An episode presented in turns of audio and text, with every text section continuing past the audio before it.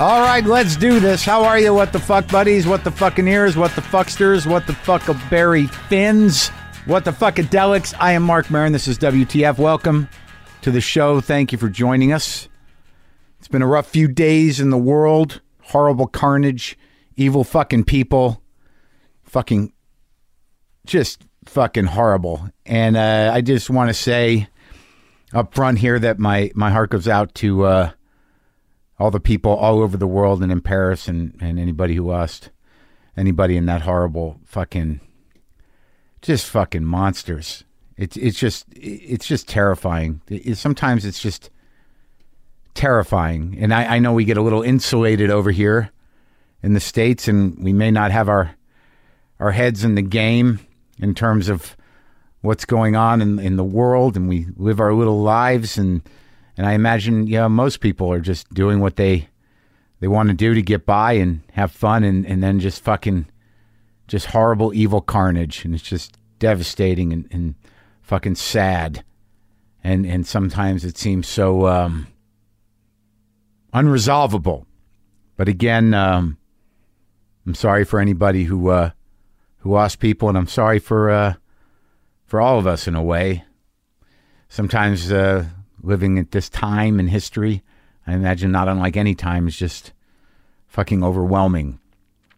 So what I did, uh, aside from process it and feel horrible, is I uh, I played some pretty angry guitar, try, to send something out into the world. But um, but yeah, you, you know, it's, it's just been it's just been a pretty horrible few days. I um, I did, you know, I do sometimes think about that. I, I you know, my my yeah, initially I, I feel angry and, and then I feel just sort of despair and then I feel a certain amount of pointlessness, and and then you know I- there's part of me just wants to run away, but where, where? We got to move on. We got to remain fearless, and and not be, uh, you know, just fucking psychically pummeled to a point where you know we can't function.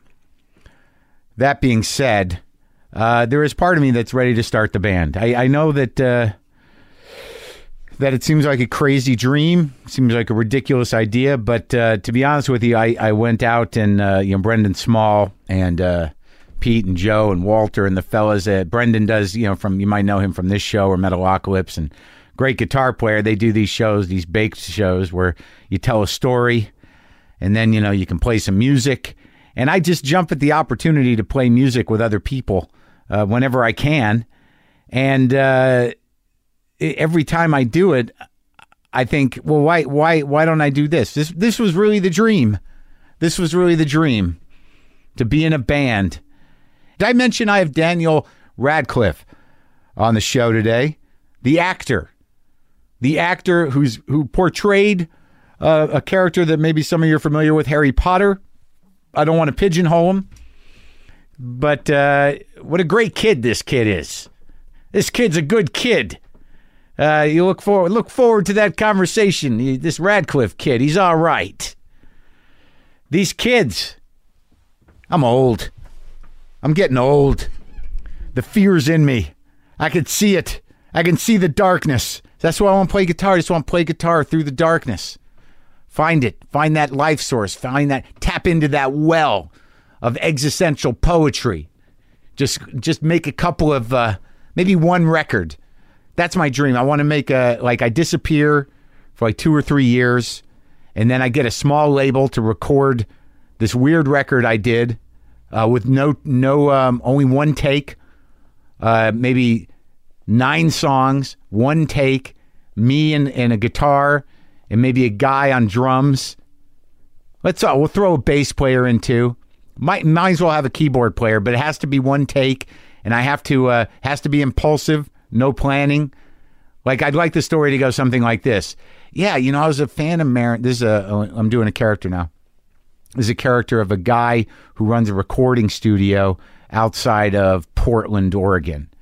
Yeah, man. I mean, I was sort of a fan of Maron. You know, I, I liked his TV show. All right, the podcasts were pretty good. You know, I liked to listen to the podcast. I used to fast forward through the beginning, but I enjoyed the podcast for the most part. I, I knew he played a little guitar, but I didn't know much about him. And then one night, you know, he showed up. He just showed up with a guitar, no amp. It was missing a string, and uh, he didn't look good. He, he didn't look strung out, but he didn't look good. It wasn't like he was on drugs or nothing, but he looked like he wasn't eating well. He looked he looked kind of gaunt and tired, and it looked like he'd been wearing the same pants for a while.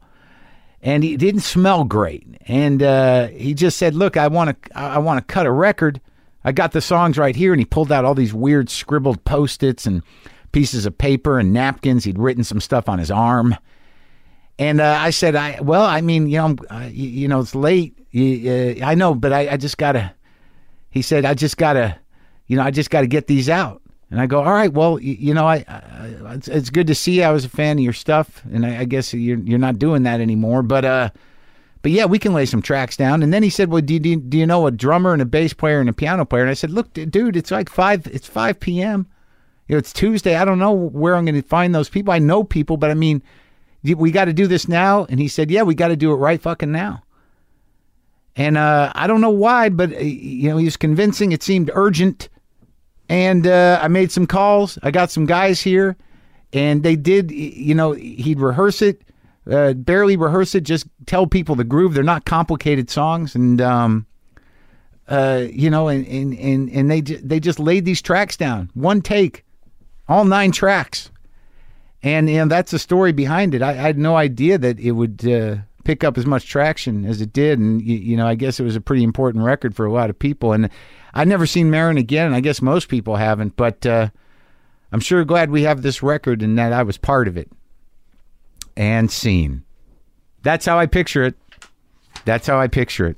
That's how it's going to go. Uh, look, I uh, I want to uh, help out my buddy. I got my buddy Chris Garcia on the phone. Uh, he's uh, he's recording his first comedy album tomorrow.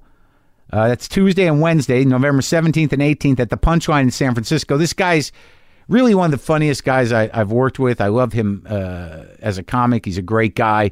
He he did say he featured for me. before my upcoming special that's going to be on Epix December 4th. And yeah, I got him on the phone for a second. So let's talk to Chris Garcia. Hello. Chris. Hey, what's up, Marc? Where are you? Right now, I'm in San Francisco. How many shows you doing? Two shows. Uh, Tuesday, the, the November 17th, and then Wednesday, November 18th. And this is your first hour that you're going to make into a record? My first hour. You know, when I was opening for you uh, for your last special in Chicago, um, I was like, oh, I can do that. So uh, thanks for the inspiration. yeah, sure, man. I try to make it look like anybody can do it. that was my agenda when I got into comedy is I just want people to think that it's easy and they can do it. Well, you fooled me. well, I I love your comedy and I'm glad you're doing it. So what's going on? How's your dad doing? Oh, thanks for asking. Um, he's good. He's pretty stable. You know, it's hard with Alzheimer's. People, you know, they come and they go, and sometimes it's harder or not. But right now, he's uh, he's hanging in there. So he's pretty mellow, and uh, it's just nice when it's like when it's calm for a little while. I think you're one of the few people that does um, uh, very heartfelt and very uh, sensitive and and um, comforting comedy around uh, around having a, a, a, relative or a parent with Alzheimer's. So I guess not to be insensitive, but uh, is has that well run dry comedically, or where are we at with that? Oh no, man! There's stuff happening all the time. It's uh, and it's just, I mean, it makes it easier, you know. Yeah. But my mom, um, my this is something that happened. That my dad, uh, he started acting like this other woman was my mom. So yeah. he started acting as if this other very tiny lady was my mom, and he was just like holding her hand and being sweet to her. And my mom would go to visit, and he'd be like, "Who the fuck's this lady?" and he'd tell my mom to get away. and they were, um, my parents have been married for 52 years, you know. Oh. And um, my mom called me up, and she was like, "Hey, that other lady, that lady died this week." And I was like, "Oh, that's too uh, like that's too bad." And my mom was like, that's what that bitch gets. oh no! I mean, it's sad and it's dark, but it's so real and it's funny. and has your father readjusted to your mother yet? Oh yeah, he's back. Oh, okay. He's always kind of got the hots for her anyway. Well, that's that's good, man. And when's the um when's the record planning? When you plan on coming out with it? Um, not sure. Definitely uh, trying to do early 2016. Yeah. Probably going to go with a vinyl release just 'cause. Just an excuse to have my own vinyl record finally. Yeah, man. And You're then, you're uh, another record guy. How's your vinyl addi- addiction coming along? Uh, pretty good. I've been doing. I've been going into some African stuff recently, which is super cool. Oh yeah. Uh, I just picked up this. You know this guy, uh, Chief Commander Ebenezer Obey. No, man. Uh, he sounds important. He guitar sou- player. sounds Like important. this real raw yeah. and funky, and he's got like thousands of outlets. Those guys put out a lot of albums, but uh, really good stuff. So what are we trying to do? Get people to your gig? Yeah, that would be awesome. Um, we're trying to get them there either night, Tuesday or Wednesday. That would Okay. be awesome. Um, it starts at eight. You, Okay. They can get tickets at punchlinecomedyclub.com, or um, they can actually call the Punchline box office and avoid paying the fee. But it's better. and part To, of the proceeds I'm donating to the Alzheimer's Association, so part- it'll go to a good cause and stuff. yeah, buy your ticket, do a good thing, see a good comedy show, help Chris. He's uh, he's going to be a father soon, and uh, and enjoy the show. Awesome. Thanks so much, dude. I appreciate it so much. And when's your special coming out? My special is coming out December 4th on Epix, which a few people get. Um, eh, I'm very happy with it. Eh, I, I, I did, you know, you saw what I did. You were there. Yeah. Uh, I'm excited Did I, about did it. Did I make the cut? Am I in it? yeah, you are actually. Whoa. Yeah, there's a like in some of that backstage stuff where you come off stage. I think it's where you tell me um, uh, they're good, they're your people, and then I, I have a look of pain, and then I readjust my penis. That's awesome. I think that explains our dynamic pretty well. Well, break a leg, buddy, and go and have a good time. I appreciate it, Marc. Take right. care. You too. Bye. So yeah, again, Chris, November 17th and 18th, that's tomorrow and Wednesday at the Punchline in San Francisco. And a portion of the proceeds will benefit the Alzheimer's Association. Chris is actually one of the few dudes that um you know, his father has Alzheimer's, and he, you know he handles talking about it with such um humanity and humor and love. It, it's really a treat to go see him. So if you're in the Bay Area, and there's still tickets available, uh, go see uh, go see Chris tape his special. That's tomorrow the 17th and Wednesday the 18th at the Punchline in San Francisco. So uh, this is me and uh, Daniel Radcliffe. His new movie is Victor Frankenstein. That opens. Uh, November 25th. He plays Igor, but the twist is is that Igor is a genius. Yeah, yeah. That's the twist. All right, this is me and Daniel Radcliffe.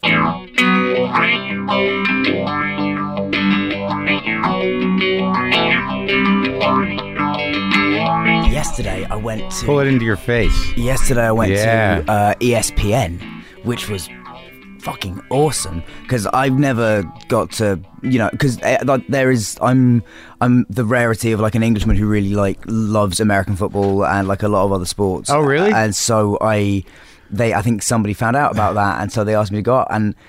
Scott, my publicist, was saying that like normally actors are just like, oh, I don't want to go to Bristol, Connecticut, or like, but I was just like, yes, absolutely, that sounds so cool because I don't watch all the entertainment shows that I have to go on, but I do watch like his and hers, Oh, yeah? and like all those shows. So it was like I got to and highly questionable, so I got to go on them. So you knew all of them and you knew their shows. Yeah, and and I was I was able to genuinely go in and be like, "Hey, I really like you guys." So yeah.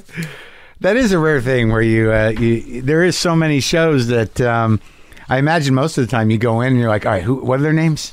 So, so Well, the, it's weird though, actually, because I've had, I'm in kind of a, an oddly lovely position of like having been interviewed by a lot of these people since I was ten or eleven. so they Like, all I know go- you. Look, got- you're growing up. Yeah, like I go back to uh, Kelly and Michael, and Kelly Ripa's like, I've known him since he was eleven, and she's genuine, like incredibly sweet. So some places there's like it's it's no like if you, I was thinking about this the other day actually, like if you told. 16 year old, like 15 16 year old me that like one day you'll be able to go on these shows Yeah. and not just be shitting yourself beforehand and not just be terrified and you'll actually be able to like go on and be kind of relaxed, Right. that would have blown my mind. Really? Yeah. Because uh, well, now you're an established guy, and and uh, and you're sort of uh, sort of uh, kind of easing out. Of, uh, Right. Yeah, I mean, you know, I mean, it must be a relief at some point. I think I would be more nervous uh, to, you know, kind of wonder how long will it be before they stop going. Harry Potter You is know, here. I think I. I sort of did myself a favor by letting go of that wor- that like Oh, right. worry a long time ago, and just kind of accepting like that's always going to be there. Like Right. it's going to be when when I die, that'll be the first line of my obituary. Like that's Harry. Potter Yeah. slash. you know, slash maybe did some other stuff. Um, they wouldn't even put your name you know, on your obituary. Harry Potter, also, in. AKA Danny Radcliffe. I mean, I've, I've, I, I, what did I have? I had, um, I had somebody. Uh, what did they say to me? Really? Because I do sometimes get people saying like, "Can you like when I sign?" Very occasionally now, I'll get someone saying like, "When I sign something from," they say, "Can you write Harry Potter?" And I'm like, "No, because that's not my name." Oh, really? And, yeah, no, I, I don't. I don't sign. Harry Are they upset about it? Um, generally they're okay, and it's it's so rare that that happens. Are they kids? Or they. No, I'm not doing that to kids. Like if it's a kid, I'll write. I do my name then like in brackets. All right, because like I don't expect them to. They Yeah. they've just started Because then you recognizing just words. be a, like a I don't- dick. Yeah, You- exactly. Then you just be being a horrible person to a they'll, child. They'll grow up that knowing, like, no, I didn't like that. that, Harry that guy Potter. was yeah, Harry- exactly. That's I think when you have like that. Yeah, when you have that awareness of how Well, much they're going to remember those interactions, like that's that's. well, I imagine that some of those fans that were your age when you did that are now like your age now. Yeah. So it must be sort of bizarre. I mean, do you, uh, how do they make the transition when they come up to you? It's Are they supportive? Like when you did Equus, did you No, have Harry? They were really like that was what was amazing about that was people were, you know. I guess the the people that disapproved of it just didn't come see it, and I didn't Right. encounter any of them. Oh, the Um, people that could not uh, look at you in any other way. Yeah, I mean that's the thing, and, and I and I kind like I used to when I was uh, when I went on the, the the View a while ago, um, and you know that's another show that I've been going on. It's a lot of ladies yelling at you. Yeah, and and Barbara Walters was there, and she said, and yeah, this was I was like, tw- I was twenty. 23, 24. How old are you now? I'm 26. Yeah. I was doing an interview about Kill Your Darlings where I played Allen Ginsberg and there was Yeah, I like, a- saw a that. gay sex scene. And, I saw that at Sundance. Oh, cool. Yeah. Thank you. And and uh, and she said, uh, and and she was like, "Hey, we don't know. We don't want to see you that way. You're a kid." And I was like, "Well, I'm not actually anymore. Like, it's fine if you don't want me to see me that way, but don't tell everyone else that they don't want to." Yeah, to." the kid, Harry Potter's taking it. yeah, like I mean, it's not like it wasn't. It wasn't. well, you were the that age bad. of Ginsberg at that time, I imagine, maybe even a little older. and I was lucky to be able to like. I was very lucky that people gave gave me opportunities directly after Potter finished to play like more grown up stuff and do because I could have been like getting teen offers type stuff. Right. For Uh, well, yeah, you could have been doomed to what happens to child actors. Well, that what the perception of what happens to child actors. Well, let's I'm go through it. it Let's yeah. go through it, and let's lead up to that, and I'll write that down to make Okay. sure I make uh, uh, uh, get you back to it. Mm-hmm. But like when you got the role of, of Harry Potter, I mean, you were like uh, it was. I was ima- 10, 11. Right, but it complete. I imagine it was completely under your parents' sort of guidance and control, and and Yeah, well, initially they didn't want me to audition for it. Well, but they're are they in show business? They are. they they were, yeah, they were both actors when they were younger, and then like how young? Like Like I guess they probably stopped when they were in their late twenties before they had me. so they Um, they uh, they'd given it a go. Yeah, and and come out the other side. Was there bitterness there? there was not bitterness because they both like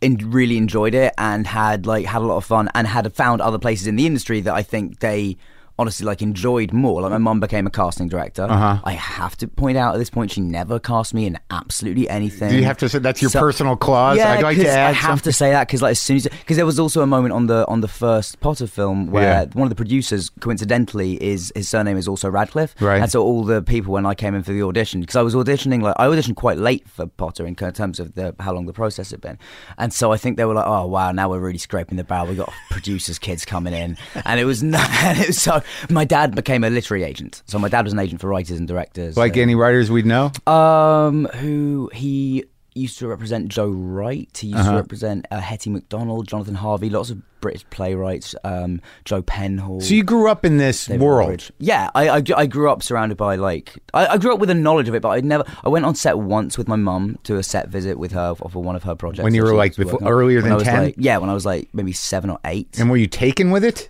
Um, Yeah, I mean, I've still there's a photo of me uh, at home with like the clapperboard on, Yeah. like, which, Oh, so I yeah. clearly like had had a nice let the kid clap yeah. this scene out. Yeah, exactly. And there was like, and there, were- and it was also it was a it was a it was a film with a lot of kind of teenagers in Yeah. it. So and they were like took me under their wing for the day. And I was like playing football with them and stuff.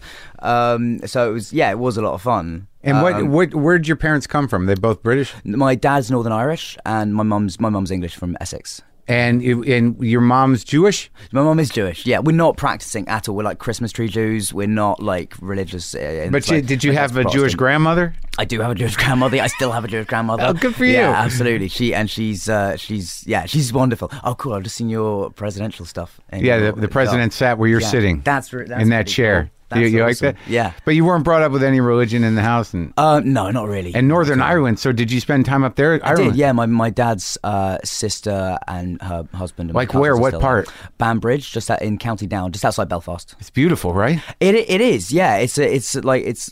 Ireland to I me is, like, stunning. No, I it is. I mean, actually, like Banbridge is lovely, and, and obviously I don't want to like immediately trouble. talk about another place, but like the west coast of Ireland as Yeah. well. I spent time there uh, as well, and it, it is like stunning. And it's one of those coastlines that I think people don't because you know you think of Ireland, you think rain, and there is a lot of rain, but there's also like it's kind of just epic and It's it's really yeah. and- It's like yeah. green and beautiful. Like I didn't, uh, you know, I have nothing invested uh, genetically in Ireland, but I went there and I'm like, I think I'm home. I don't know what right. the fuck it was. no. I, I have to say there is something incredibly like just like, Comforting. peaceful and Right. meditative, and like it's it feels like yeah, life just sort of takes over there in a rather lovely and calm way. Yeah. Um, and the people are great. but then I think I think I do, having grown up in city. I don't know. Did you grow up in a city or were you? Like, Not really. I grew up in Albuquerque, New Okay. Mexico. You Right. grew up in London. Uh, yeah. So I think I would always. I think I'd find it hard to be Yeah. totally divorced. Well, wait till you're on the other side of it. I'm, I'm starting to lean more towards the idea that maybe I could be comfortable isolated somewhere in a pretty place. maybe it's not your agenda No, I mean, right like, now. that's the thing. Like, sometimes I have those moments. Like, I definitely like sometimes like, oh yeah, I could. I'm really, I'm very good at being uh, alone and like I'm, I'm happy. And but, but yeah, I, I think I feel, I feel cut off. But I'd have to assume, like, you know, fortunately, uh, I don't know if you've uh, shaved your head for a role. I have, yes. I've not just become very, very right wing. um, it's but the film is it's about an FBI agent who goes undercover with a bunch of white supremacists. Is that a? It's where's that being shot? It was shot actually very close to where those white supremacists were literally Up arrested yesterday. in the. Midwest? in uh, no, in Virginia, in just outside Richmond. really? Yeah, And I- who's I- shooting that movie? Uh, it was a guy called Daniel Ragussis. It was his first film, first feature film, uh, and he wrote the script as well. And he's like, he's the nicest man. He's just the. It was one of the. I've, I've been like really lucky this year to have just amazing experiences with directors, just like great people. Did you uh, did you speak with an American accent? I did in that, yes. In fact, I spoke with an American accent in that the whole time, from like morning till night. Like nobody ever, nobody on that, nobody working on that film heard me in an English accent. and it was a Southern. No, Ameri- it wasn't. It Okay. wasn't. I, I actually was learning a South American accent for something else, and I really enjoy it, man. It's weirdly, um, it's closer to an English accent than a lot of other imagine American that's accents true. because the R's are less pronounced. But did you? What did you do? Have to get tapes of people going? How are you? Yeah, I mean, you. What do I do? I, I listened to the guy. In, in theory, it was going to be for somebody I would be playing, so I listened to a lot of the guy himself, and then I listened to, uh, and then I got like a coach, and then yeah, you just go through the script, and then they go through it with. There's various ways of doing. it. I've got some friends who literally go through it with the International Phonetic Alphabet, and how they've learned that, and then they get that written out for them. That's how they learn it. That I just have to. Listen. It's like math. Yeah, that's why I can't do that. So I just have to listen. But that's interesting because as an American, you'd think like if I had to speak with a Russian accent in a film, you, you'd have tapes for that. But I didn't really think that there would be coaches and tapes for speaking Southern Oh, dialect. Yeah, absolutely. Of course there are. I mean, that's the thing. That's the thing that always I find hilarious about America is that America and Americans have a thing about the Southern accent as sounding sort of dumb and like silly, whereas like the rest of the world, as you know, thinks they sound fucking cool. Yeah, right. Like we're all just like they sound like cowboys. They sound tough. They sound awesome. Like that is a great accent. I'm like, yeah, I don't know what the comparison would be. I, I think that like I, I used to. I think they do get stereotyped. But Yeah, I, I stopped awful. doing that. Yeah, Yeah, I mean, because you like you can't like. You well, you just- well you spend time down there and you're like, holy like, shit, it's so beautiful. many- there's and there's so many like awesome people. And, Exactly. like, and I, I, I went. like, everyone I tell I filmed this movie in Virginia, everyone's like, "Oh, oh, Virginia," and I'm like, "No, guys, like it's lovely. The Yeah. people are great. They Like, are. Richmond's super. Like, Yeah. it's not like." But you know. but speaking about like uh, uh, reprieve or or you know the idea of of being somewhere calm and peaceful. I mean, Mm. I can't imagine that. at, that your life is is uh, easy. You know that everyone sort of has that impression, but like I've, I think I've managed to like simplify my life a lot. Like I know what I like doing. I like hanging out with my friends. And like also, you're you're fortunate that you're growing up, Yeah, and and that like you do look a little different, and you can Yeah. probably I get mean- by. there's. Have you ever said this uh, when someone goes like, "Are you Harry Potter?" and go, "No, I'm not." I don't do that, but I do. But I will. But if you just come up and say, "Are you Elijah Wood?" I will say no, and I won't tell you who I am. Um, 'cause My girlfriend confused you too. Oh, really? That's, it's happening so, and it's happening even more with a shaved head. I don't know why. She 'cause said, "Does he hasn't one. DJ?" I'm like, "I don't think he does," because Elijah's really Yeah. into records. Yeah. Are you guys No, friends? No, we've met. We've met once, and we've communicated through other people a couple of times. It's it's because of the Hobbit, though. It's not because you look it's alike. because it's because we look a it's because the it's because the idea of us is the same. Like we're both kind of short guys with big blue eyes and brown hair. And you no you, hair did fantasy movies and of we a specific type. came out almost the same time. Like originally, those fir- when Harry Potter was first coming out, like the first three, you sort of forget now that originally uh, the first th- those first movies were coming out kind of alongside each other, and they were like billed as like the fantasy movies, like versus Lord of the Rings, Yeah, Harry yeah. Potter, like uh, that.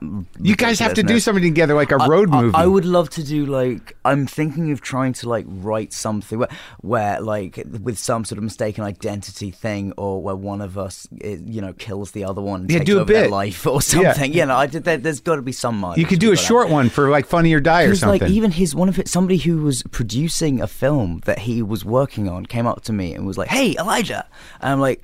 Uh, no, I'm not. And he was like, "We're working on this movie," and I'm like, "No, you should. Re- if you're working with Elijah Wood, you should know I'm not him. know what he looks like. this, this is, yeah. so you hang out with your girlfriend, you find, but you don't. friends. I like. I just. I don't. I mean, I work. I work, and I'm really like lucky in that I. That's the thing I got luckiest in is that I loved like being on set, and that, so that's what I love doing. Mm-hmm. So And that could be six months a year to a year, a yeah, full like year this sometimes. year. I've, this year I've done.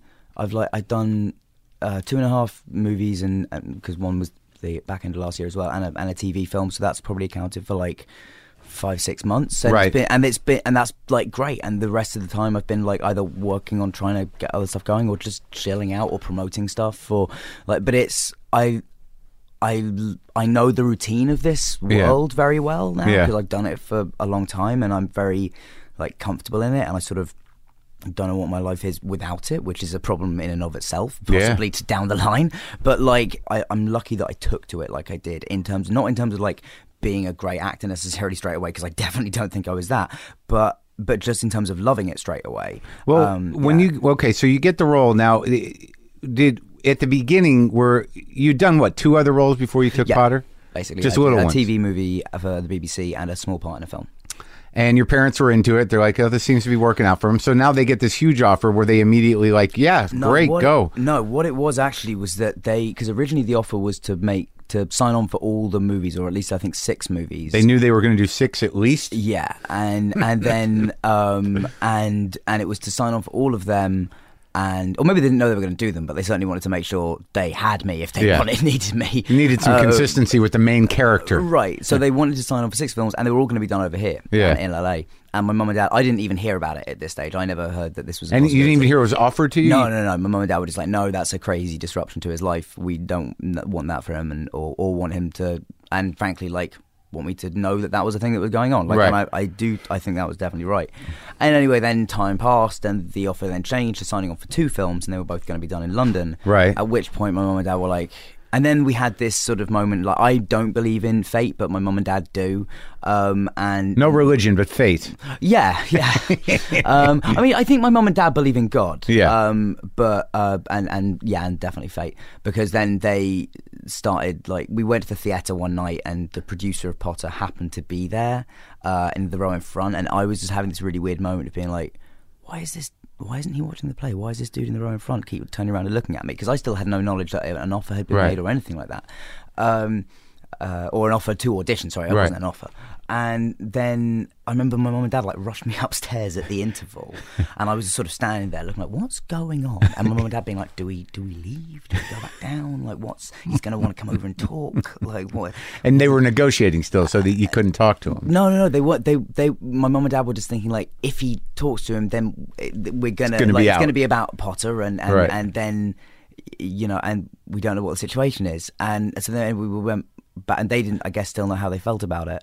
Um, and then So their concern was he would come up to you and go like, "Are you going to do it?" yeah, I, I don't know, or, Yeah. or maybe that he would talk about it, and then I would feel that they've been keeping it from me, or something. Right, I, don't, right, I, don't, right. I don't honestly know, but they, um, but I, I do think like they would just they would they were aware of what a potentially big deal this was, and they were kind of freaking out about like, is this the right thing to do? Right. Because I remember I turned around to my mum when I was like six years old after seeing like a pantomime production of Aladdin Yeah. and gone like, I think I want to be an actor. Yeah. And my mum was like, No, you don't. Trust me. It's like it's not. It's not all fun and games like that. Your, like, your it's not- father and I. Uh, d- Yeah, kind of that yeah, kind of yeah, thing. Yeah, yeah, a And- and- heartbreaking business. Yeah. Um, and so, uh, but then uh, after we went back in and saw Yeah. the rest of the play, and we did indeed speak to David, and it was absolutely fine. There was nothing mentioned about it. Um, and then when we went home, my mum and dad, I think that they were like, maybe this is maybe this is the universe. They were supposed to be. It was supposed yeah. to be. Um, so they let me audition, and then yeah, I think I only had like four or five auditions compared to Rupert and 11, uh, Rupert and Emma, who had like ten or eleven each. Really? Yeah. So they were pretty sure that this was going to be a monster. Like they, I mean, I, uh, on think- some level. Had, had Yeah, you read the I- books? I'd read the first two. But Did I you like hadn't- Yeah, but I was also not a reader. Right. Like I found reading really like a trial at that point in my life. I love it now, but like I, at that point, I hadn't it hadn't clicked yet at Right. all. It just felt like a chore. Um, and and also I was always, I suppose, slightly like contrary in the way that like if everyone's really into something, Yeah, why would I I- have to be like, okay, well I'll wait Yeah. and see if I like it later. You still like that? You guys are unfashionable. Oh no, I'm much better about that now. Like I'm, I'm, Yeah, I- I'm not like I used to be. I remember like I, I was thinking about this the other day. Like what dick I was to some like ex girlfriends about their taste in music. Like what a Oh, yeah. pretentious. Oh, yeah. arsehole I was about. So, it's just it's like a deal oh, breaker sometimes. God, yeah. When when you're a teenager, you're like, it's so important. Like, oh Yeah. God, how painful. Or it was- sometimes I'll just be like, no, I don't like it because everyone else likes it, and then like ten years later, I'm like, well, that's pretty good. That's a pretty good song. Yeah, exactly. I remember I read a, I read a, I read. Um, I was I was doing an interview recently with uh, NME in, in England, and so I re- went back and read an interview I'd done with them when I was fourteen.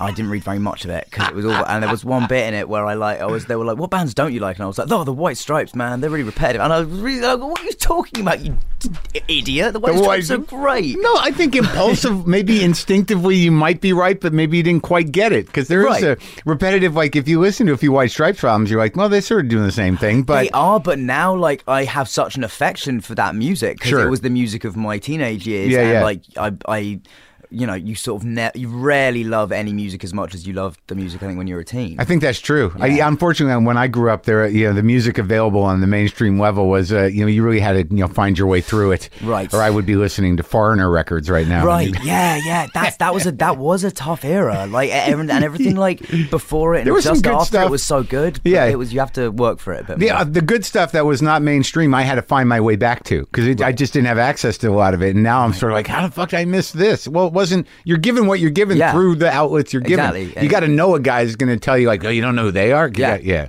That's yeah. Oh, yeah. So, what was your relationship or is relationship with uh, J.K. Rowling? I mean, do you? I mean, are you we guys? don't like we're not like tight uh, like we don't you know we don't like talk But I just, like, I'm- uh, like we always got on really really well and she was obviously incredibly kind to me and really supportive of the films and she came and saw Equus and was really supportive of that um and yeah she's just been she's been great she's been great with all of us I think to Yeah. be honest like she's you know, she really seems to uh, care about what happened to us, as everyone did. Like that was what was remarkable about those films. Looking back, Yeah. you know, Chris Columbus, uh, all the producers, Warner's, you know, and more than that, actually, way more than that, like the makeup and hair people who were there for 10 years, my dresser who was the same guy for 10 years, you know, the, the all those people, like, it was an incredibly uh, caring atmosphere. It's a family. It was. I mean, it was really. like you're doing this every year for a decade. Pe- Some people And passed like- away. I'm, Yeah, yeah, Some and some actors. away, some people got married. Some people had babies. Like there was a girl. In fact, there was a girl called uh, um, Bonnie uh, Amanda Knight's daughter. Amanda Knight was the um, head of hair and makeup. Well, head Yeah. of makeup on the films, and she did all ten, all eight films for all ten years. And Bonnie was born two weeks before I got the part. Yeah. And so then, like, you know, we get to the end of the movies, and she is a ten-year-old girl, Yeah. and like now I'm meeting her, and she's like sixteen. It's it's it's nuts. Feeling old, are you? It is crazy when you've got like so many physical yardsticks. But then I realize that that's what I am for a lot of other people. Like the fact that I like am 26 now really make some people feel old when they hear that. Sure. Um, because The people that loved Harry Potter are now starting families. well, that's that's what's amazing about Potter as well is that it, it or if you know if you were like yeah if you were 14 when the first one came out, um, when the first film came out, and you've been like probably like 10 when the first book came out and got into it, and then you're probably maybe starting a family of your own right now and maybe introducing those kids to it already. The videos. Um, and this I'm is what we watch over and over again. yeah, and I'm thankfully still at an age where like I can just about be recognised as the same person. Like Right. there is going to come a point where pe- their parents are going to be saying to their kids like, "This is Harry Potter," and I'm like, and they're like, "No, it's not." Yeah, exactly. That's- you know, and that's probably the point when they'll remake them. Well, they with a new kid. Yeah, Yeah. They, well, yeah, or a TV show, or it seems like it's just uh, uh, an evergreen uh, property. At the moment, but it was weird because you're talking about when we were talking about things not getting things. Like when I saw people. Grown people reading Harry Potter on the subway in New York. Grown ups. I used to do a bit about it. I was like, "It's not. It's for children." You know, like, like I was livid about how many grown adults I saw reading Harry Potter. I was mad about it. it. Had nothing to do with you. No, no, no, no. But I was like, what is happening to Have this you ever read culture? them? Never.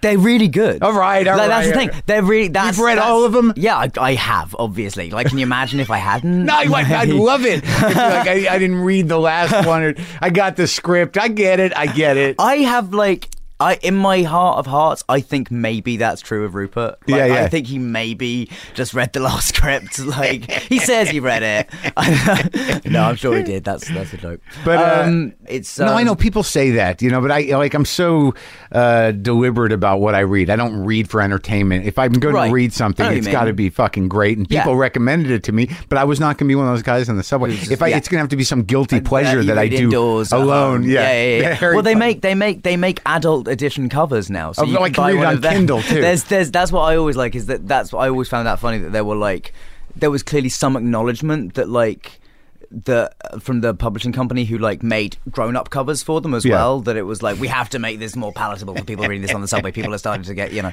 yeah They're starting. Yeah, Maron's starting to talk about it on stage. yeah he's doing a bit we've got to yeah yeah, I wish I got that kind of attention. but uh, well, so at what point did you become sort of aware of, of what could be like sort of not just not a pigeonhole, but but the the, the When- when we start talking about that, the perception of uh, of of child actors and what happens to child actors. I mean, from the word go, like there was. I remember the, pretty much the day after I was cast, there was a, an article written by a former child actor in the UK, or, or by him or about him, um, basically saying like, "You're all doomed." Yeah. Um, in fact, uh, John Boorman, who directed the film, the, the little part in the film I'd had before uh, Potter was a film called Taylor Panama, and I think even he came out and said something like, "Well, that's his childhood gone." So from that, you know, from that moment, I was like some awareness of, okay, that's what people think happened to child actors, and then. Also, But were you afraid of it? no, never really, because like I was like, You I knew what my wanted. life was like. Like I, you know, I was on set. I was, uh, I think, you know, as I got older, and the, the I I became I know why that stuff happens. Yeah. but I. I do get it, and I get why it hasn't happened to me. Um, because Okay, I th- explain. well, I, th- I think anyway. Like, there's there's no definite answers, obviously, but like, I think one of the reasons it didn't happen to me because Yeah. most actors acting's a weird life like you go from job to job and there's very little consistency with who you see particularly if you're in america Mm-hmm. british film industry is small like you can if you've done one job in britain you'll probably know someone on your next job Sure. like over here Yeah. i've yet to work with the same crew member twice Right, right. Like, so it, it it's you know if you're doing that in this country Yeah. it's a lot harder you know a lot fewer people if you've if your parents don't aren't aren't right then like that's gonna But- screw you well, up Well, isn't there some protections now about that? Like, because I know there's stories about some other, you know, child actors whose parents sort of pimped them out and took all the money, and you know, Yeah, I mean, but I think, but not. I'm not talking about even like financially, like Right. being, ripping off the kid. I'm talking about just having parents who are either like really pushy or crazy, or like trying to live out their life through you, or you didn't have any of that. No, I'm incredibly lucky with my parents. Like they were always amazingly supportive, but they said to me, but between every film, Yeah. if you're not happy, don't we don't have to do the next one. Right. Like you know, it was. Um, you know, they they were they approached it with caution. I think the whole way through. Um, How did they respond when you started going outside and like you were swarmed by ten year old girls? my Well, uh, yeah, it was weird for them. I imagine they all, but they also that's the thing. They, I remember, I went to Japan when I was twelve. Yeah. I thought thirteen For uh, for a for promotional press, tour, yeah. And I arrived, and there were five thousand people waiting in the arrivals lounge. Yeah. Um, How many? Five thousand. Japanese kids. Yeah, it's, it's all of all ages, eight to eighty, just That's like crazy. screaming, and there was like a hundred security there, and they were struggling to hold them back. And me and my mum and dad were like wa- pushing through this crowd, and it was nuts. And my mum's like toggle of a duffel coat got caught on a Japanese lady's duffel coat, and they were like trying to separate themselves, and we ended up like getting into the car. And I remember my mum and dad just like no matter like maybe they were really freaked out maybe they were weirded out by it but they laughed and they Yeah. were laughing about it and they were like hey isn't this fucking crazy they didn't say fucking but like isn't this like and just was laughing about it and they i think they always put it in that kind of perspective of like this is mad this is surreal like enjoy it for what it is but don't trust it too much Was there Like, ever a point where they were scared or your life was in danger? Or there was creepy threats? Or... I mean, like creepy letters, never really threats, but more just people, like more people that you ended up worrying for them more than us, really. Oh, really? Like, Good. Just kind of, yeah, Yeah. you sort of go, you know, but uh, like people genuinely asking you to use your magic powers to help them and whatnot. yeah, like sometimes a bit of that, but like we also, what was some? Well, I tell you, some of the highlights of stuff I got sent. I did once get sent a, I once got sent uh like a rock by a super religious family in America. Oh, really? And and they said that I was to like hit myself with it when I had like dirty thoughts. And I was like, this is that's very kind. Thanks for thinking of me and my moral side, you guys. But I think I'm all right. Send a picture to them of you hitting yourself no, with the rock. I think me and my friend just threw the rock away. Um, That's bizarre. yeah, so I got. But like, you, do you think like, that they would uh, you would have cr- I- criticized you for your uh, for your your Uh, my uh, role in Equus, I'm sure that like I- no, no, your allegiance to witchcraft. Maybe I always felt I we even at like 11 we were all very like as kids we were like amused by the fact that like people burned calendars of us and stuff because we saw some of that around the time the first film was coming out and like everything like it goes away like it's I feel like there was a moment of controversy with it and then it's sort of you know even even loads of religious people like Harry Potter like it's not uh it's only very very certain type I think Yeah, and. I, I also think like even when I was thinking about other child actors that you know, you know that uh, in in this country, anyways, like people like Macaulay Culkin and stuff like that, is that that was a different time, and I don't think that you, you know any child actor ever. Uh, has been involved in a franchise like this, and just Yeah. the, the money of it. I mean, you could probably own a, an island if you'd like, buy a small country. Um, Yeah, I don't know I mean I, never there's no part of you that's sitting there going like, I hope I don't waste all that money on Right, what? right, right. Yeah, like I'd have to really fuck up. Like, I mean, it would just have to be like the, it would be the most epic downfall. Um, but yeah, like I don't, I again, I'm I'm very lucky in that sense, and was and and the great thing about for the most part that, that is that it, it sort of frees you up to not worry about it, which is obviously like a luxury that most people don't Yeah, have, and particularly like to have that young and in this job, like to be able to say no, I don't want to do that because I think it's crappy, and Yeah. I just want to do the films I want to do because I think they're good. But did you have some trouble handling the success? Did you, you know, you, did you get fucked up? I mean, I think there was there was definitely a time when I was uh, coming out of Potter into the real world. Yeah. like. Um, and suddenly I was in a world where I was like, oh, I'm not going to have that consistency anymore. I'm not going to see all these people every year. Yeah. I'm not going to just like have my friends around me all the time. I'm going to have to like, and also like, who knows? Because Figure out how to live a life. Yeah, and, I, and I've and I I'd had um, you know months of journalists saying to me like, so how you know, how's it going to be now that you kind of peaked at 21? Yeah, like, yeah, it's what's over. Your life going to Yeah. be like now? Gonna be okay? And, yeah, and and you know, I'd never felt worried about it, uh, and but then you can't help but like infer something when you get asked that question all the time and start going like.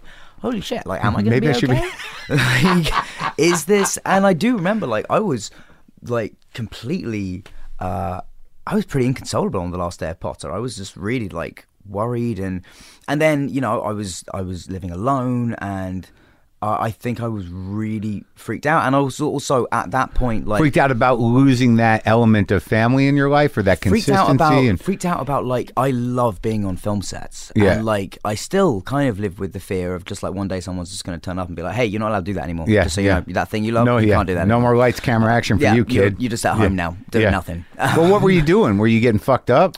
I mean, yeah. I mean, I was I I, I drank a lot, and and as has been recorded, but that was more about like that was more to do actually with going out in public and, and wanting and, and like a battle in me to be like, no, I can have a totally normal life, man. Yeah. I'm like yeah, this is I'm fine. I'm hang out like- with people. Yeah, and have like- a few cocktails. yeah, and I can, and it turns out like, and that's the thing. Most people probably can. Yeah. I definitely can't. Um, and you know, I haven't, I haven't had a drink now for uh, two over two years, well over two years this time around. Um, and You um, just you don't have a tolerance for it. You get too fucked up. Yeah, I just- I'm- I've been sober for 16 years. I know. Well done. Yeah, well, I know it. I know the feeling. yeah, and it's just like, you get bored of waking up feeling like that. oh yeah. and, and- how bad were you? Like, what did I do? Yeah, like a lot of a lot of that, a lot of that. Who- did, but did you have a security detail to sort of manage you? But you know, uh, I mean, you're Harry Potter. You can't be out there getting at- shit-faced at- in a pub. At first, well, no, but that's like I was. Yeah, you know, that's what because that's what I. but there must and have been uh, so many like- people going like buying you drinks. Yeah, Like, exactly. Like I made I made friends in a pub real fast. Like and, and it was and it uh, but then like you gotta I, w- keep and I was and I was I was super fun for like uh, that first An hour? Yeah. and then and then you get bored of being like the the liability and you get bored of being the one everyone has to look after and you get bored of hearing stories about yourself. Well, that was interesting to me. Like you, you know, because that but was then- something. Go ahead. forgive me if I get cagey about this, by the way. I'm more than happy to talk to you about this. Yeah. I may be slightly cagey in front of your mic, just because I I did talk about this in an interview, and I I it's out there and people know about it. But anytime I give any more information about it, it's like the the Oh, they particularly the take it- British press is just Oh, like they- ah, they Brit-" love it? Like yeah. Well, the interesting thing they- you- this is the story people want to write about me. Right. Is that I did That you- get that child that you have this struggle. up and yeah Yeah, yeah, they- Whereas that's yeah. like I'm quite happy now. Well, it's, well, yeah, but it's so funny that you know the, there there was a uh, a generation of British actors that just wreaked havoc on pubs for years, and it was like the the greatest And I- era. I, honestly feel like there's a lot of us that feel we have to live up to that in some way. really, You gotta be like, Burton and I- O'Toole I and- feel like and Shaw a, and, a uh, lot of. Uh, like I find it so much easier to not drink in America than I do in England. Yeah. like by a long, long way. well, it's definitely a pub culture. I mean, it's Yeah. like you know, and, that- and but even at work as well. Like it's everyone. Like I can. there- I'm like people in America. Like, hey, do you want to go out for coffee? I Yeah, like, what? coffee. Yes, I suppose I do. I suppose that's what I can do now. um, yeah, it's uh, very different. Well, that what, with what I was reacting to though, like it took me years to realize about my own drinking experience was that I was that guy too. That like within an hour or so, I'd become the liability, and there was part of my brain that wondered was you know did I want to be that? You know, did I want to be you know, mean, like, taken care of or looked after or feel like I had friends? Or like some part of you wants that uh, chaos as well, in that sense of like not knowing. Especially, I think probably for me, like having a having had always a very structured life, and Yeah. like Sure. ninety percent of the time enjoying that. There's just that like crazy part of you every so often that like wants to just rebel against that and Right. just And have some chaos. And there's definitely that line though where you're when you no longer know the chaos, and it's like it seems like the guys of that generation that could drink that that they were having a good time yeah, all the way screw through. them Yeah. for that. Like screw all of those people and their consequence-free drinking. Like I, I, I, I remember like yeah, I remember people here, and I still, I still do get very envious. Like not, I, I get envious sometimes. Like when I hear people talk now, and I'm just like, man, how do you do that? Yeah, how, do you- how I- are you okay? I always had a line, but I always, I always tell myself as well, they're not really. They're, they're Oh, yeah, yeah, they they're struggling with something. Oh sure, they, they don't feel good in the morning. I don't care, uh, you know how uh, swashbuckling you Yeah. are. You No, still- yeah, exactly. You still feel shitty in the morning, but uh, but like t- let's talk about craft a little bit because I imagine going into Potter at ten that you know that that role uh, evolved, uh, you know, fairly was only relative to aging, and it, it sort of was natural that the character was the character, and you got Yeah, older in it, exactly. So there wasn't a lot of uh, deep work that had to be No, done. no. But w- did you did you study acting? Um, I did sort of latterly, really. Yeah, I mean, I got to an age where I was about sixteen, and before I did Equus, actually, when I was, I was gonna like sort of You had to kind of prepare for that, right? Exactly. So I knew I was. There'd been like a spate of uh, film actors doing West End theatre at the time, and the criticism that was levelled at them time and again was Yeah. they couldn't do it technically and couldn't like project and. Oh, right. They um, couldn't actually yeah. be on stage. Yeah, exactly. So I, I wanted to sort of limit the ammunition people had in that sense, and um, They weren't stage actors, had no experience and, at it. exactly. and I was like, and I knew that like people were going to want to say that about me, like who's this kid coming? Well, they must have. They must and- have like had. They must have been out to get you. I think some were, but also there was a certain amount of okay, like you're doing Equus, like that's that's that that's among certain people that makes them go like he must like he's not a play you do if you don't want to be an actor. And also, Like, you're the right age for it. yeah, exactly. Like it was it was perfectly appropriate casting. So were you you Um, were aware that I imagine like you know I imagine that you had to sit down with agents and your parents or whoever your your advisors were to decide what you were going to do post Harry Potter and to, Yeah. what better way to introduce yourself Well, that was during Harry Potter, though. That was still well. Yeah, that was like oh, in the middle? the.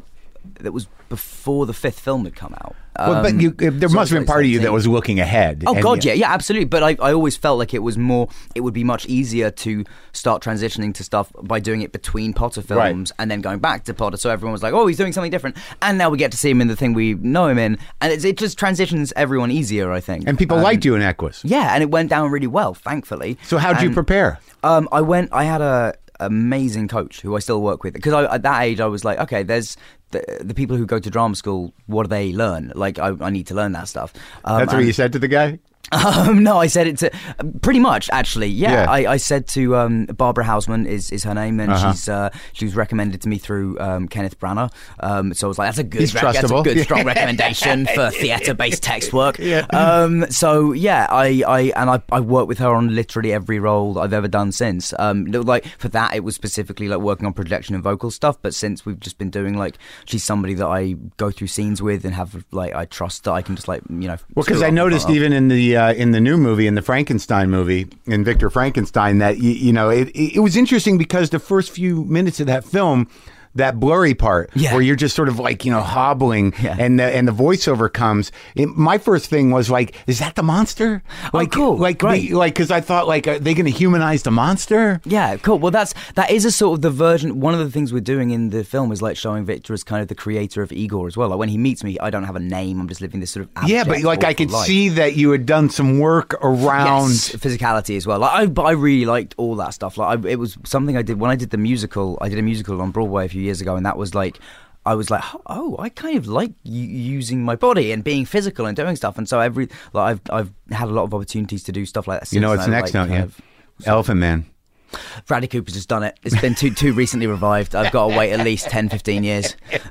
to twist up. Yeah, you got to wait a bit. Nah, yeah, I've, I've got I've got to wait a bit for that. I did, but I did have like I did I did the Cripple of Inishmaan and then Frankenstein and the Cripple of Inishmaan again in New York. What is that? So, uh, it's a Martin McDonagh play um, about uh, a, a, a kid who also has um, in in the play. It's not specified sort of what he's living with, but we we sort of.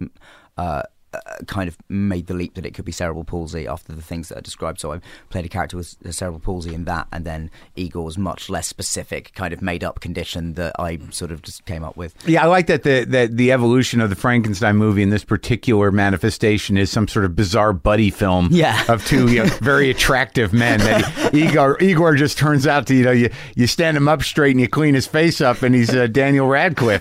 Well, yeah, I can't get it. You know, I could, but uh, but I'm yeah. Somebody, Igor some- gets some- the girl. That's what it should be called. Somebody said that the uh, um, James's alternative title for the film was Frankie Goes to Hollywood, which I quite enjoy. um, um, but um, So, so what were some of the things that she told you? Like, you know, because it sounds to me like you really had to learn how to put a craft in place. then the the other person that was, I have to say, really key uh, in in learning because really, I, I used to refer to myself as like a, a sort of like a point and shoot actor. Like you just sort of like show me where my mark is and I'll hit it and I'll I'll do, I'll give you whatever my instincts have got. Like Yeah. I don't really have any kind of process. And then working with John Krokidas on uh, on Kill Your Darlings, uh, who's the director of that and co-writer.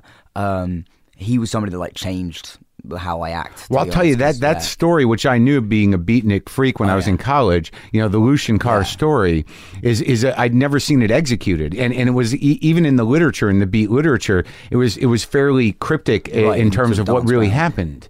You, Yeah. you know, like you knew that Lucian Carr murdered somebody, but you know, with um uh what's his name, the guy who played Burroughs, who I love, what's Oh, Ben Foster. Ben He's Foster is a fucking great actor, he's and I'm a huge beat guy. So to you know, it was important to me that it was done right, and I didn't even Oh, know what that was it about. That it was about that. That- oh, cool, I yeah. just went because I was in Sundance for another reason, and I got tickets for it. And I'm like, holy shit, it's about Lucian Carr. And what was the kid's name who played Lucian Dane? DeHaan. Holy shit, He's amazing. He's one of my best friends that I've made Really? through acting. Yeah, absolutely. We're in a fantasy league together. Um, Really? Yeah, he's he's great. We're, my fantasy league that I run. Okay. Um, yeah, he's he's Football? he- football. Yeah, American football. American football. Yeah, yeah, yeah, It's so you're a bizarre guy with the Yeah. British and American football thing. Yeah, I it's know. good. Good. It's- I like it. It's going to yeah. endear you to many Uh, really millions does. of uh, grown men. It's great. who It's- didn't like you as Harry Potter? I know. Now I will go on ESPN yesterday and like talk about fantasy. I've got like a lot more probably fans in that. Did you already get some feedback for that? Uh, well, I don't have social media, so I don't know. You you you just detach from that? Um, yeah, I know. I have a Google Plus, but like for me, like it just What you gonna it do? seems like it's just uh, you know there's that there's that. Wait, let me um, understand something. You you don't need to self promote at this point, Dan? You know what, mate? I probably do. Like everyone tells me, like I'm constantly being told whenever I do a job, Don't like everyone's always like, "Oh, can you get social media for us?" And I'm just Don't. like, I don't. Don't. I It's- just. you'll, you'll get sucked in. It's I can't I never hear somebody talking about it who's happy about it. I never hear somebody saying, "Oh, I can't wait to check my Twitter." Like I, it's always just it's oh, like man, I crack. do It's not. this. Yeah. Well, no, but or else they're sort of like, I gotta check it. Yeah, right. Yeah, It's Well, not like, ha- this will be fun. to. Yeah. Um, yeah, like it's and somebody said to me the other day, and that's the thing. It's not like an act of social rebellion. Like I don't give a shit if you have Twitter. I don't like. I don't have strong feelings about it if you're using it for the right. As long as you're not being a dick, you can do anything you like. But then, but like the other day, somebody said to me like, uh, what was they were talking about Snapchat, and they were like, how can you not have Snapchat? Right. I was like, I. Just don't have it. Yeah. I, it's I didn't have it yesterday. Yeah, There's no it's- reason. it's really Yesterday was fine. like- and that's the thing. I, I- it's the only moment I like. The only moments I come to resent that is when other people look at you like you're weird for not doing it. It's like I'm not resisting anything. I'm just like, No, I dude. just am not like into it. Yeah, it, it save your mind. Keep it to yourself. Yeah, And like that's it. And that's the thing. I feel like as well for me. I mean, and uh, like I don't know. There's it's there's a great line in the English TV show called The Thick of It where somebody's like someone says, "Have you ever googled yourself as like opening a door into a room full of people telling you how shit you are?" And and I was like, "That's yeah. Like, why would you invite that?" Well, there's a lot of that. Yeah, yeah. I, I believe me, I'm exhausted by it. And it always makes Like, me feel you must filthy. have to have like a huge like do all. I do. Stuff Uh, well, I, well, no, I, I, you know. you do, but like, uh, you wonder though. Like, you see, that's the that's the addictive quality of it. It's like, what if I did pull up? Right. Like, would everything go away? Would I? Would, would Well, you know, I'm people sure this podcast would still be. Yeah, I would think like, so. I, know, I imagine I'd still live. Yeah. But all right, so let's talk about Kill Your Darlings because you know that was a, a, a that was a choice. So you do Equus, and then you're like you're going to play Ginsberg. Yeah. and and in it is a very you know vulnerable and intimate and and somewhat brutal homoerotic scene. Yeah.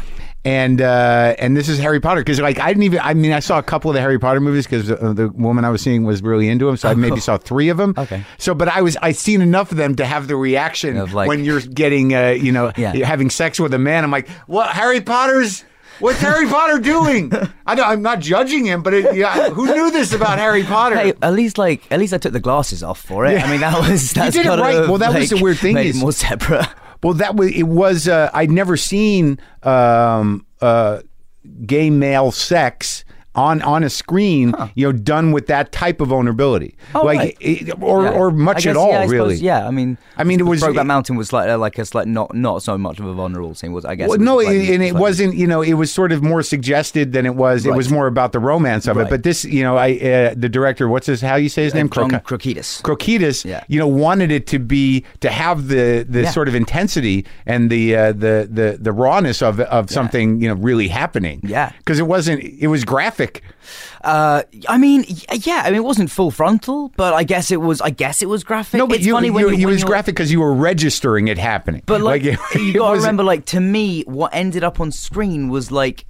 Yeah, after a lot whole less day's work. intimate than what was we were sure. doing. I guess so. I guess it's why we're like it doesn't seem. But it was like, the first time. Like it was Allen Ginsberg's first time yeah, doing exactly. that. So it, it needed to be like a like, good scene. a it good needed scene to and a and sort of like, like uh, that would be a super vulnerable moment.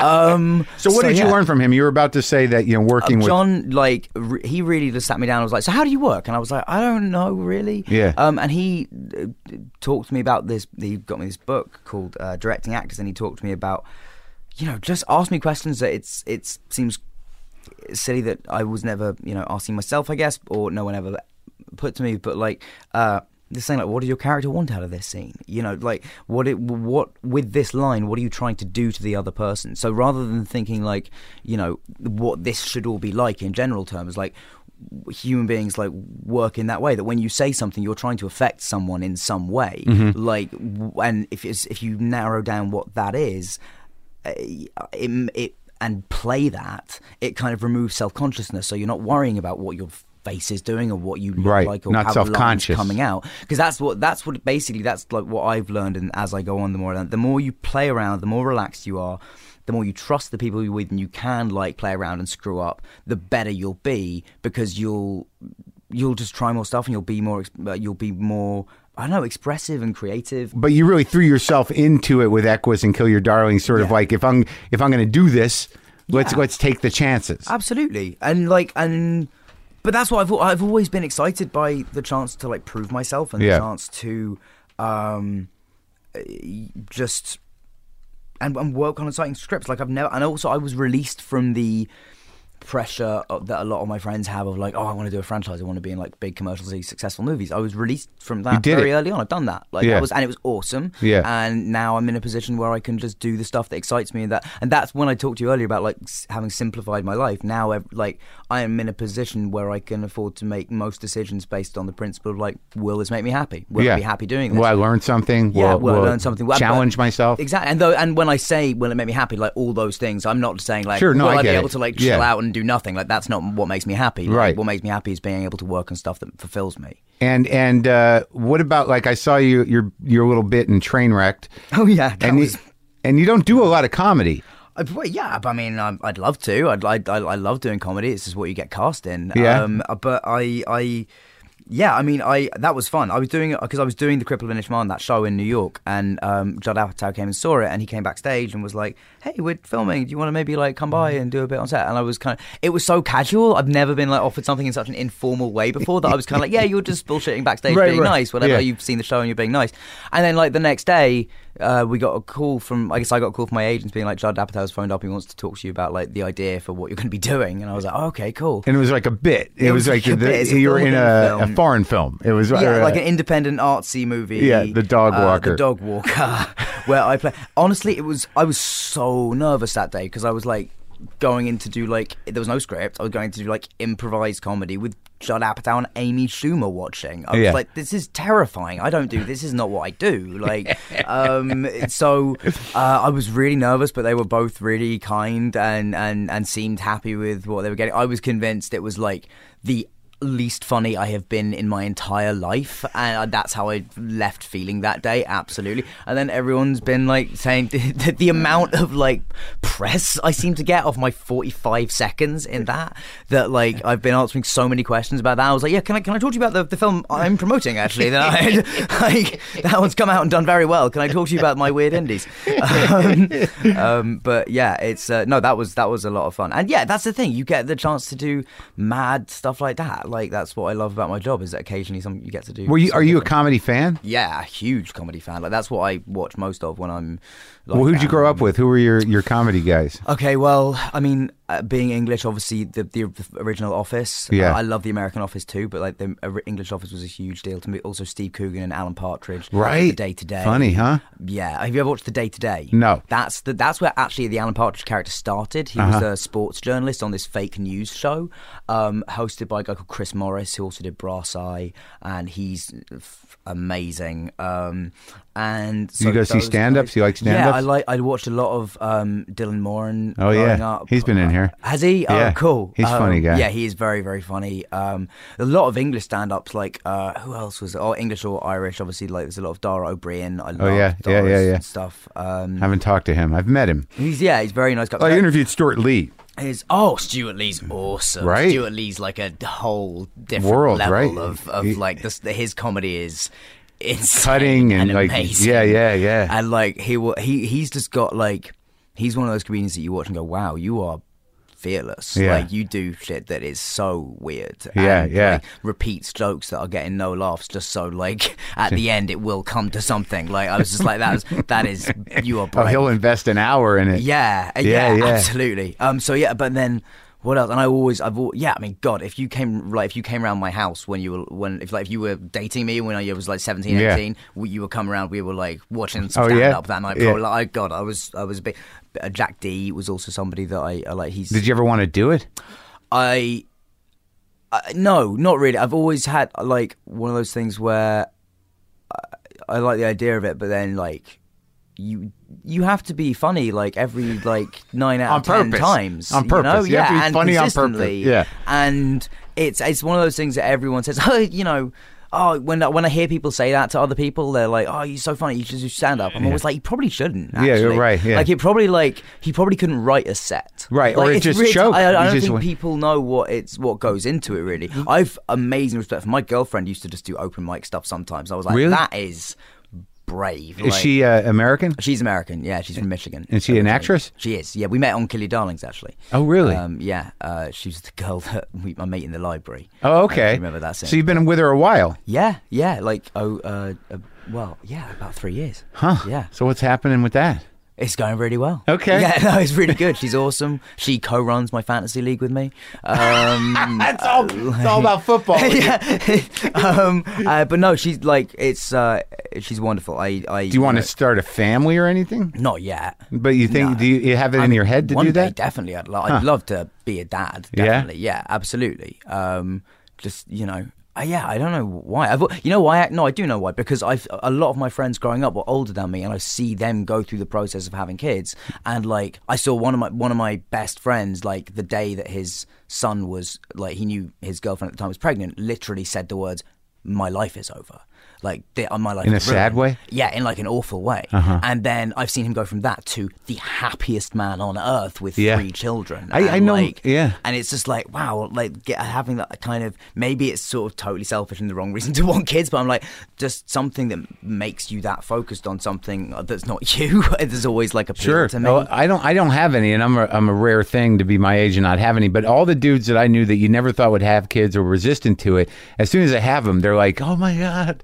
It's yeah, it's good. I mean, I've got uh, the, the you know some, guys in they have they just turn into softies, and it's some, there's something very sweet about it. Sure, but yeah, and then at, you know, after about three years of the kid being alive, they're exhausted. They're they're not. Totally. not, There's that I mean, I also know people like that who you're like, oh man, you sound you gonna be all right?" Like, you gonna be okay, dude? Like, and and that's the worst one is when people are like making jokes and they're just like, uh, yeah, no, it's fine, it's great, but like I want to talk myself sometimes, but no, it's fine. Yeah, Uh, yeah. it's like, oh god, are you Yeah, yeah. joking about that? I hope you are. Yeah, I just I, I wrote a whole bit about that, talking to those guys who uh, you don't know if they're talking to you uh, or trying to convince themselves that they're they're okay. Yeah, and it's like, do I wade in here? Do you want me to Yeah, say or stuff? do you just need a board need to- to keep talking? That's fine. Um, So how do you feel when? You, so you live in Manhattan, I spend I live between London and New York. and how do you how do you uh, feel when you come out here? I mean, what? It's it's weird. I've spent so little time in LA. I filmed something just outside LA recently for the first time in my life,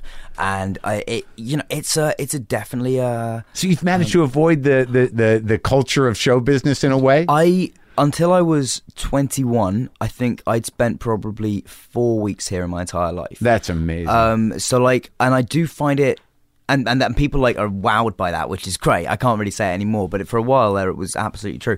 And yeah, I think th- this is. I find it strange when I'm here. I'm not one of the people that are like, oh, LA is terrible. Like, but it is. It's a different thing. You feel different here. Well, it's it's fascinating You, to can't me. help but feel like even me. I've done well. Like I'm doing well. I'm working. You just feel like the competition here. well, yeah, sense of that. and also like there's a there's a whole culture of show business where you know a lot of celebrities know each other and there's different And rings, and you well, I can feel that. Yeah, you know that know- there's a burden to it. There's a cynicism that comes with it, and a weird sort of insulated kind of like life and comfort that comes with it. Yeah. you really live a, a, a different life when you're inside the business. and everyone here. like assumes you know. Like I remember I sat down with a director here, and he was like, uh, you know, he he directed videos for like some really big name pop Yeah. stars and stuff, and he was like, you must know Jay Z and Beyonce, and I was like, I've, don't at all. Like, I, I have no connection to them. Like, I fil- we- we, film movies in Watford. Like, there was never that we. Well, we- the assumption is you're one of the biggest box office stars that's that's lived. So, like, how can you not, Not have spent time with uh, this. Yeah. uh, Jay Z and Beyonce? Right. Never been up to the house? I know, yeah, crazy. um, so yeah, it's it's, but I, I feel kind of, I guess, lucky to be yes. Don't uh, outside of it. Don't let it. Uh, don't let it creep in. Because I can come, because I sort of have the thing of being able to like drop in and come in and like Well, see friends here and stuff. You, you seem like uh, like you, you're you yeah you're a real person, and you you know you, you seem to have uh, personal integrity, and it's a pleasure to talk to you. Thank you. You too. I've really, So- really enjoyed this, and also like, I when do you get to smoke an interview? This is the best. Yeah, I, I, I like the secondhand experience. Cool, I quit a long you. time ago. Oh, yeah, done. just uh, just stay away me. from L.A. Uh, you know, as much as you possibly can. Said the man who lives there. so you got to run. Where are you going? I'm, I'm going to the Get a Star on the Hollywood Walk. Get out of here! I know. Yeah, it, it is mad. It's completely like when they said it to me, I was like, "What? Really?" and here I was Um, being a dick. You were coming over. I'm like, if he's any more later, then I don't know if we're going to be able to have time to do this. They didn't tell me you're going to get a star. Oh yeah, no, don't. But like, I was, you know, it's it's all cool. I was like, I was, I was really excited about this as well, honestly, um, I was like, well, you're awfully dressed up. Thank you. For, because I was, I was, I was thinking like that'll be a crazy thing, and this will just be like an hour of cool normality. oh, oh my before I go over God. Well, have a great time. That's Thank a big day. much. Yeah. Congratulations. My mom and dad are gonna be there as well, so oh, it's, it's, sweet. it's gonna be cool. Everyone's going to be in L.A. and Yeah. thousands of fans. Maybe we'll see. Oh, have a good time. Thanks, man.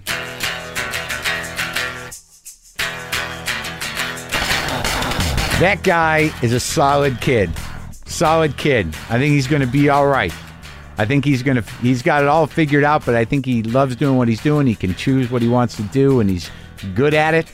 And uh I, w- I wish him nothing but the best with his star on Hollywood Boulevard and his um, mountains of Harry Potter money.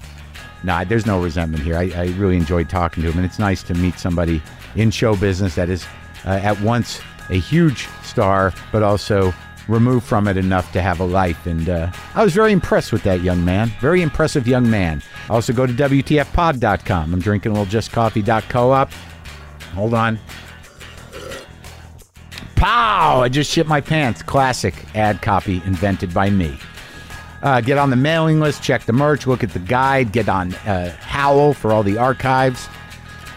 Whew! Oh man, I didn't prepare any guitar, but I could probably play some. Hold on.